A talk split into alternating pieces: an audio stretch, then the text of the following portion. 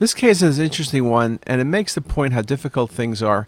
This was a post op patient had complicated cardiac surgery looking for a source of the patient's fever, and you see this high density material on the axial imaging, and you see it also on the MIP imaging I gave you. Now, you could think maybe it's surgical clips. The patient has a bunch of wires and clips in place, but there's no clips back there. That's posterior mediastinum. What is that? Well, actually, that's a retained sponge. That's the barium off the sponge. This patient had complicated surgery, was bleeding. They put packing in. Foreign bodies still remain a problem, and particularly this case, I've never quite seen one in the posterior mediastinum. It was an anterior surgical approach, obviously. You see the uh, medial sternotomy, but just can be very difficult. The surgery was very complicated.